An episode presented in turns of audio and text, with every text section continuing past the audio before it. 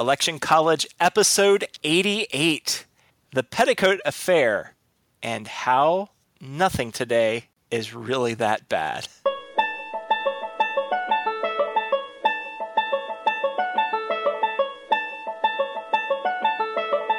Let's throw a political party. Face it, the political scene sucks. But did it always? It's time for Election College, and class is in session.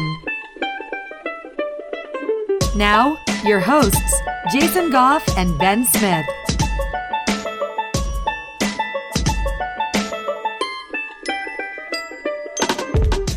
Ben, Yeah, Jason, how you doing? yeah, I'm doing great. How are you? I'm pretty good. Sometimes I think, you know what? Politics kind of sucks, but it's really not that bad, right? I mean, in the opening of our show, I haven't actually paid that close attention to it in a while, but don't we say something like politics suck or something like that? And that's true, but yeah, like you said, there there was some rotten stuff early on for sure. Yeah, and the good old days weren't always good. And Well, if you're old, they're good. to well, yeah, but I'm quoting Billy Joel here because he says the good old days weren't always good, and tomorrow isn't as bad as it seems. But you know, that's Billy Yeah. Joel, who is amazing. So, um, we covered way back in episode 15, I believe it was. We were, we talked about Andy Jack, and we talked about him for a couple of episodes, and some people don't care for our nickname Andy Jack, but that's who he is, Andrew Jackson. And he became kind of a first-hand witness, should we say, of one of the most controversial, I guess you could call it, scandals in early political history here in the US. And that was called the Petticoat Affair. Yeah, and Andrew Jackson or Andy Jack wasn't even necessarily just a, an onlooker. He kind of had a little bit to do with everything too. At least as well, you'll find out as we go here. Yeah. but uh, it, you also might know it as the Eaton Affair. Uh, both the names were assigned obviously later after it happened, but yeah, Petticoat Eaton Affair. You might hear us use either one, but they're interchangeable. Yeah. So the key players in this episode, and we just want to make sure that we get the cast of characters right here. So we have Andrew Jackson, who was running for president, and he wins. He's from Tennessee. You've got Peggy O'Neill Eaton, who was also called Margaret O'Neill, or Margaret Peggy Eaton, or Peggy, or Mrs. Eaton. And then she'll go by a, another name later. But we'll just say Peggy, right? Hey, I've always wondered why are women named Margaret called Peggy. I don't know. I even asked uh, a lady I know named Peggy why that was the case, and she didn't know either. That is a weird one. And if you're Margaret, you can also be Maggie. Mm-hmm. That's true. I actually I like Maggie. Yeah. Is is Margaret like the Robert of the female genre?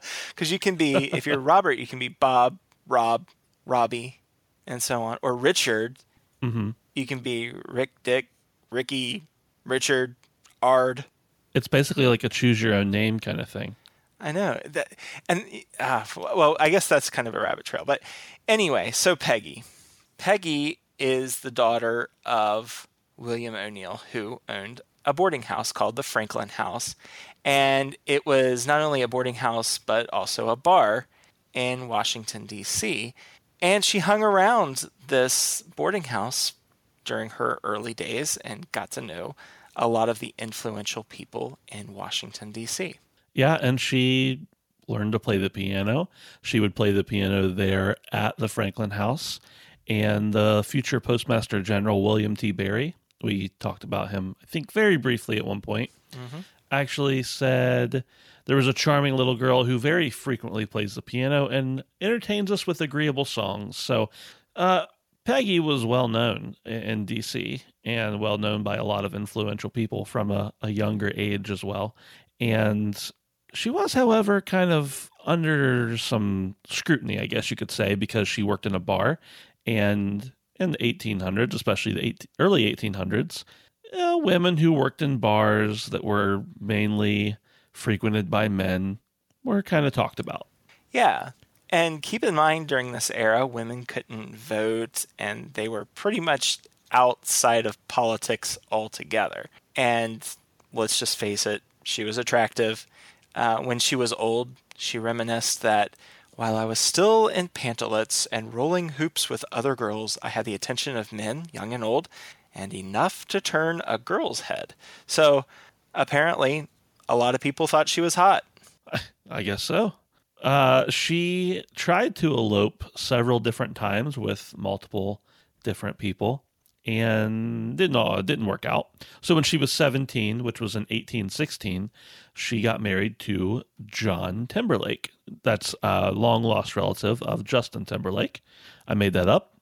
And uh, Timberlake was actually in the Navy, and he was 39 when he married 17 year old Peggy, which, again, uh, doesn't bode well for Peggy. Uh, he's also a drunk. He's in debt. Uh, not not her best pick, probably. Yeah. So you got John and Peggy. They're the happy couple, or at least they seem to be happy. And they got to be friends with John Eaton. And this was around 1818. So John Eaton was a wealthy 28 year old widower. He was a senator. He had just been elected to the U.S. Senate from Tennessee, which is kind of crazy because the Constitution says you can't become a senator until 30, but somehow he gets in. And he's a longtime friend of Andy Jack. Yeah, so Timberlake, Peggy's husband, tells Eaton, um, hey, I'm in debt, and I got in most of this debt when I was in the Navy, which, you know, maybe that was true, maybe it wasn't. Eaton's like, oh, well, you know, we should get the Senate to pass some legislation saying, hey, if you got any debts while you're in the Navy, they can be forgiven. They didn't Oh, go for it. But eventually, Eaton paid for Timberlake's debts. They're good friends. And he bumped him up in the military. He gave him a pretty good posting in the in the Navy. And everybody's like, huh, wonder why he did that. Maybe he's just trying to get rid of him. So Timberlake becomes a member of the Navy Mediterranean Squadron, and all kinds of people were like, "Oh, you're trying to do away with him so you can talk to Peggy." And this sounds a lot like a Bible story, doesn't it, Ben? Yeah, like King David, maybe. Yeah. So he totally sends Timberlake off to the Mediterranean, and Timberlake dies. I was just thinking about that Bible story now, and uh, we have a kid's Bible for my son, and we read to him. But I don't. It may be in there, but I don't think I've ever run across the story where the king uh, had a man killed so he could have a baby with his wife. I don't know. That doesn't make it into the children's Bibles. No, I don't think so. anyway, So, totally off track. Just in here. case you've only read a children's Bible, ladies and gentlemen, you might want to look up that story. It's Yeah. rather unholy. So, back back to the 1820s, uh, you got Timberlake. He is dead. You got Peggy. She's a widow, and she's supposed to mourn for a little while, like a couple of years. Yeah, and to make things even worse, not only did Timberlake die, but there were some rumors that maybe Peggy had had an affair with Eaton, and maybe because of that affair, Timberlake had killed himself. Uh, it was actually uh, pneumonia, but you know that's beside the point when you're telling rumors and stuff. Exactly. That does not fly. No, No, you got to be much more conniving or have a theory of something wascally going on. And yes, I did just say wascally. So, Andy Jack, he's like, Hey, Peggy, I like you. Hey, Eaton, I like you too. And despite you guys hooking up eight months after Timberlake dies, I'm I'm 100% loyal to you and I'm going to support you. As a matter of fact, I'm going to make you Secretary of War. Yeah, and really, what they did, there was nothing wrong with what they did. Uh, you know, they, they, they were neither one of them was married, and they wanted to get together, so they did. But you know, that's scandalous, especially in this day. Uh, it's scandalous even now sometimes, but especially at that point when your husband dies off uh, in the military, you don't get married right away. But they did. And things got kind of interesting. And pretty much all of the wives of the political figures in Washington, John C. Calhoun, who was the vice president at this time, his wife gets in on the discussions and the talks. All the cabinet members' wives start talking, and there's kind of this anti Peggy group of women who are like, Eaton, the Eatons. Oh, we don't we don't know them. We're not gonna talk to them in public at all. Yeah, they're kind of trashy. Mm-hmm. They got married. Yeah. So, an example of what would happen is you go and pay courtesy calls, right? Hey, Eatons, we're going to come to your house and say hey. And what would happen is they weren't invited to parties. The Eatons weren't. People would not pay courtesy calls on the Eatons. Uh, they wouldn't be received as guests. They wouldn't be invited to parties and other social events. So basically, if you're Peggy or if you are John Eaton, too bad. You're out of the social scene. Yeah. So Andrew Jackson was kind of sympathetic to the Eatons. I don't know if you remember from when we talked about them back, like Jason said, I think episode 15, but Rachel, uh, Jackson's wife, had died, and she had actually been the subject of a lot of gossip and talk because whenever Jackson was running for president, they called her out and said, Hey, mm, I don't think her first marriage was totally done before she married Andrew Jackson. And she got all stressed out and everything. And whether or not it was true, Jackson firmly believed that all of the things that were said to and about Rachel caused her to die. And she died just a couple weeks after he was elected to the presidency. So you can imagine that any kind of scandal that or or non-scandal or whatever the case is, he would at least be sympathetic to it because he knows what it's like to have your wife attacked. Yeah. And that's kind of an interesting twist on this whole thing because Emily Donaldson, she was the niece of Rachel. So, Rachel being Jackson's wife who dies, Emily Do- Donaldson is the wife of Jackson's confidant, Andrew Jackson Donaldson, who was actually serving as Jackson's surrogate first lady. So get this. Just to recap, Rachel Jackson, wife of Andy Jack, she dies because of all of the stress, allegedly. Emily becomes her replacement, and Emily is like, I hate Peggy. Peggy needs to go. Yeah, so he actually replaces her with his daughter in law, Sarah Yorke Jackson, as you know, like to accompany him places and go out and do the the social things.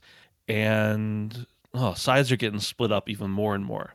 And so then, like Jason mentioned, Andy Jack appointed Eaton as his Secretary of War, and he pretty much, well, at that point, everybody who was uh, on the anti-Peggy group kind of didn't have much to say because he was up high, but that didn't stop him from talking anyway. right. So you have in the fray Martin Van Buren. Now, he's the Secretary of State, right? And he is a widower, and he's the only unmarried member of the cabinet. And he allies himself totally with the Eatons, which is a shrewd, shrewd political move. But he has to resign.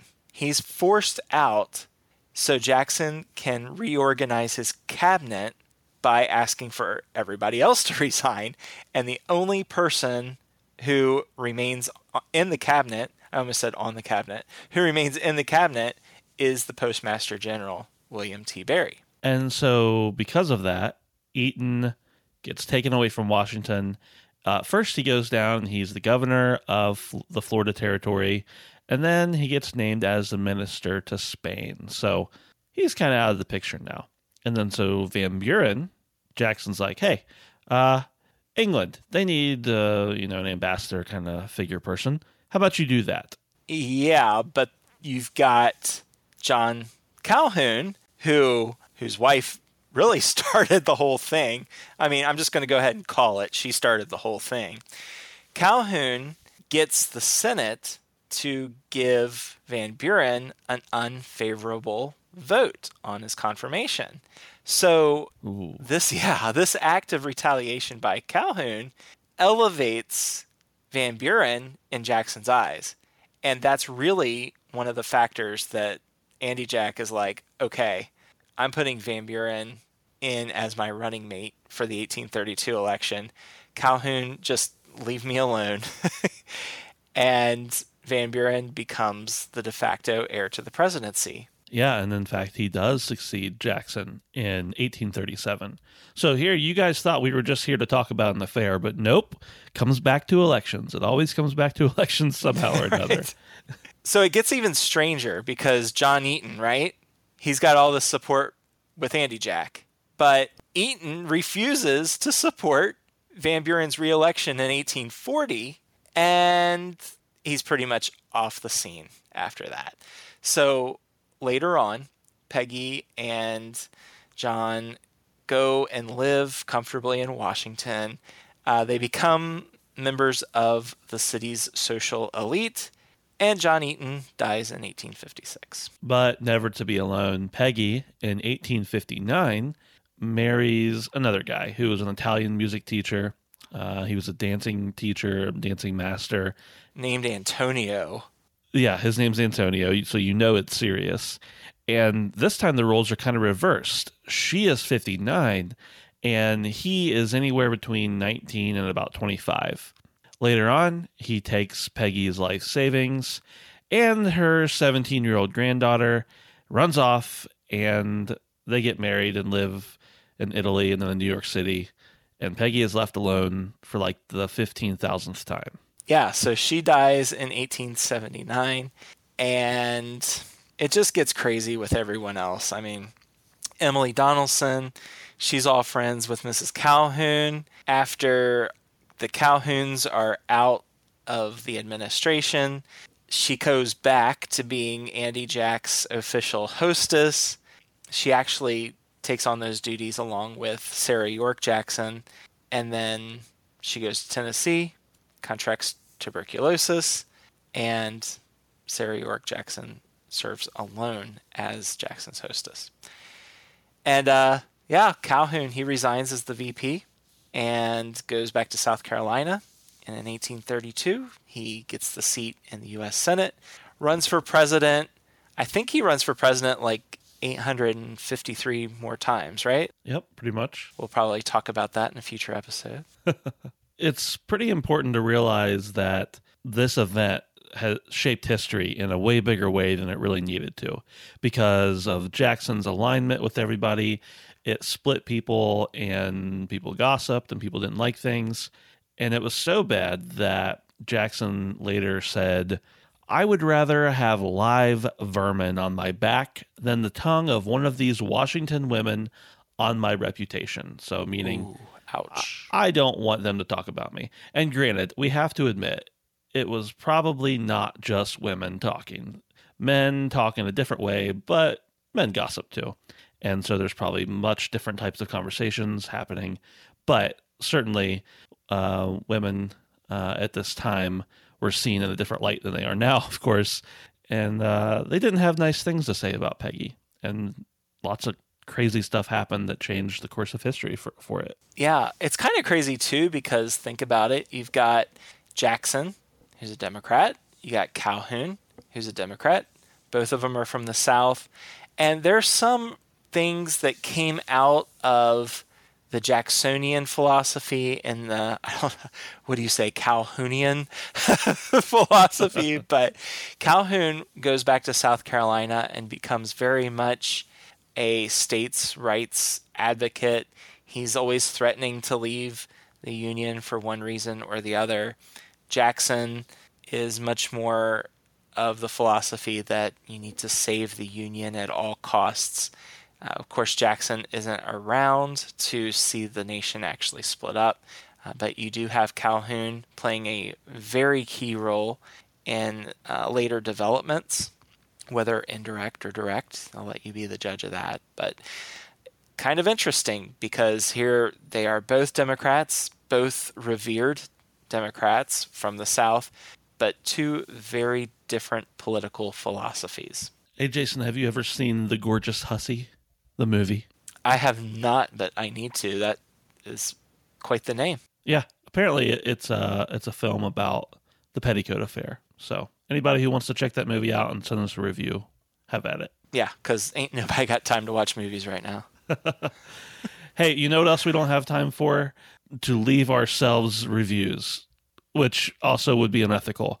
So we need you to do it for us. Head on over to iTunes if you don't mind and leave us a review and a star rating. We would really appreciate that. It helps us out, it helps us uh, bump up in the charts. We were up pretty high in the history category this week, and that was nice. And uh, it helps other people know that, hey, they're not so bad. Or if you think we're bad, hey, they're pretty bad. Yeah. But I tell you what, our hearts skip just a beat or two whenever we get a review. And they skip about 18 beats when you leave a five star review. So thank you to all those who have taken the time to do that. And just a reminder that if you want to help support the podcast, again, we are not commercially driven, uh, but you can purchase things at Amazon.com and we get a little cut of that. You can do so by going to electioncollege.com slash Amazon. You'll be taken to the Amazon website and nothing is going to be different as far as how much you're going to pay for items, but we do get a little cut from that. So, again, thank you for all of you who have done that. Helps us keep the cost very low. Your cost, that is, and uh, we certainly appreciate it. And we love to connect with you. So, anyway, you can email, smoke signal, Facebook, Twitter, whatever. Let us know you like the show, or that you don't like the show, or that you've not listened to the show, but somehow you still heard this message from me. Uh, we would love to interact with you in whatever way, shape, or form we can. And uh, it's always great to hear from people who uh, are impacted in some way by the show. And that's a lot of fun for us. Yeah. Anything else about the Petticoat Affair? I think not. All right. Well, we'll see you next time. Thanks, everybody.